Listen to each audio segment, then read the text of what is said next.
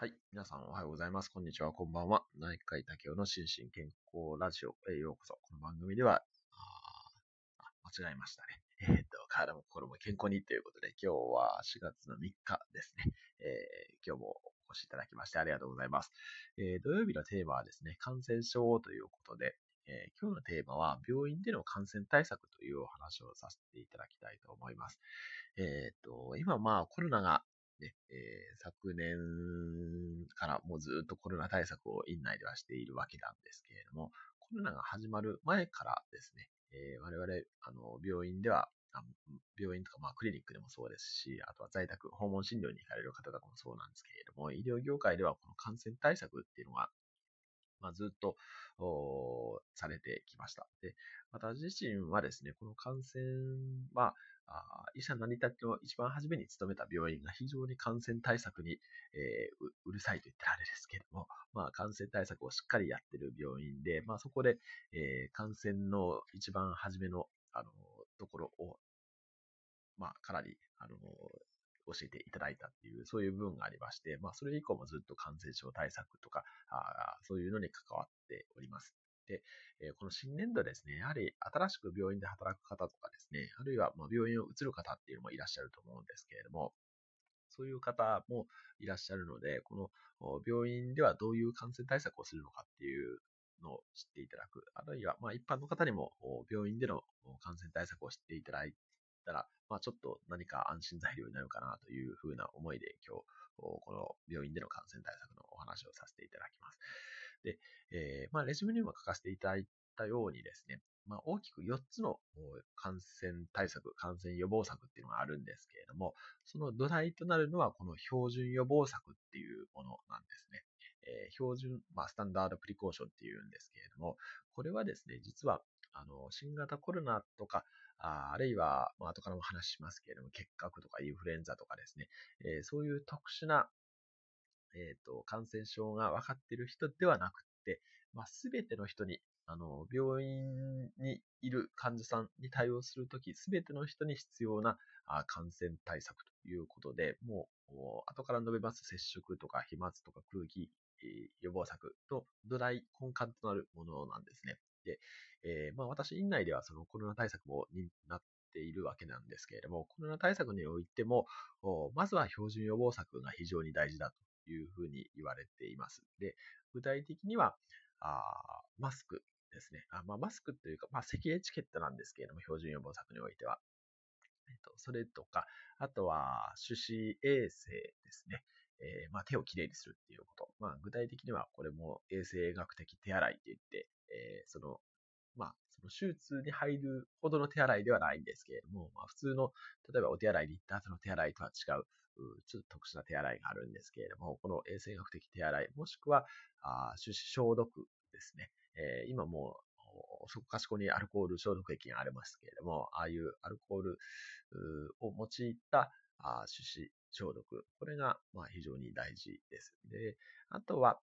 個人防護具といってですね、あの、コロナでテレビとかでえー、ものすごいこう重装備している方とか見られたと思いますけれども、まあ、あそこまでいかないにしても、脳のの、その、例えば必要な時に、えー、ゴーグルとかフェイスシールをつけるとかですね、あるいは、えっ、ー、と、ガウン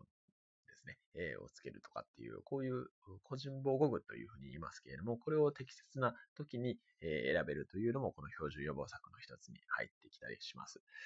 はい。まあ、それ以外にもちょっといろいろ10項目ぐらい実はあるんですけれども、まあ、大事なのはこのすべての感染性があるものに関して、この標準予防策を行うということが非常に大事になって。で、標準予防策の徹底っていうのがですね、本当にコロナ対策にも活かされているというふうに、あの今の自分の病院を見てても思いますね。はい。で、二つ目ですね。二つ目が接触予防策、接触感染予防策とも言いますけれども、これが、あまあ今日ちょっと実はお話しする予定だったあ各種の耐性菌ですね。耐性菌に関してはこの接触予防策が非常に大事になってきます。まあ、具体的には、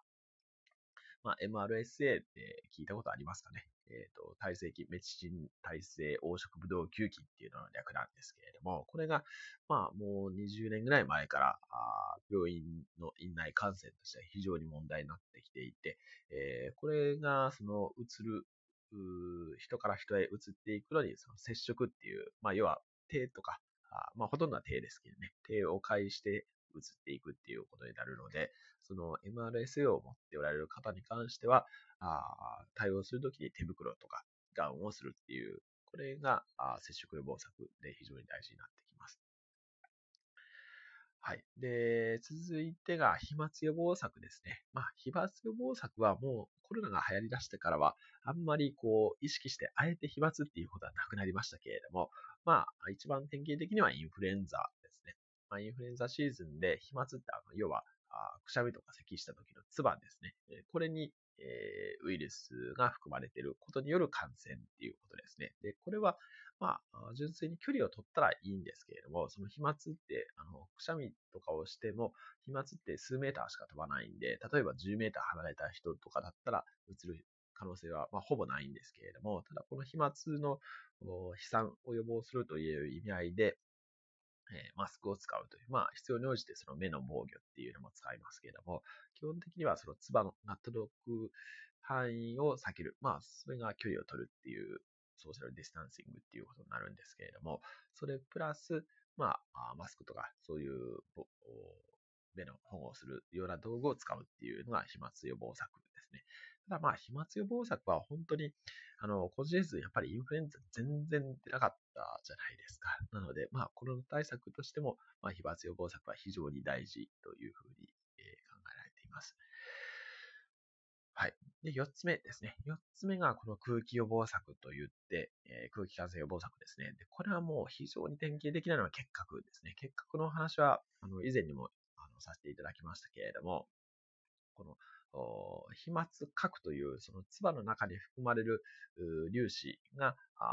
空気の中に漂ってで、それが感染の原因になるというものですね。で、まあ代表的なものは計画なんですけれども、これの対応は、あまあ一時あの、ちょっと日本でもすごい品薄になりましたけど、この N95 マスクという非常に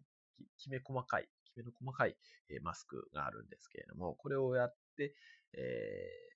ー、置くと。あの、医療者側がですよ。あの、たまに間違って結核の患者さんに N95 マスクをする方いらっしゃいますけれども、これは全く意味がないばかりか、N95 マスクって、まあ、装着される方もいらっしゃると思いますけれども、まあ、普通に、えー、N95 マスクをやりながらあ活動していくって非常に息苦しくなりますんで、えーまあ、患者さんにはやってはいけませんという、患者さんにはあむしろサージカルマスクで普通のマスクをしていただいて、で我々医療者側が N95 マスクをやるっていうのが、この空気感染予防策、空気予防策ということになります。はい。というわけで、えっ、ー、と、まあ、標準予防策が一番こう根本となるところで、もう私も院内ではこの1年間標準予防策をもう何十回、何百回は言ってないかな。あの、言ってきましたけれども、標準予防策がその感染対策の根幹となる部分で、えそれに加えて、この感染経路別の感染対策っていうことで、あの、接触予防策、飛沫予防策、あと空気予防策というのをしているというお話をさせていただきました。ただまあ、このあたりはですね、やっぱり病院、私も結構な病院勤務してますけれども、病院によっては、あの、まだ十分にできていないところとかもあったりするので、この、まあ、改めてこの新年度ですね、えー、感染予防策を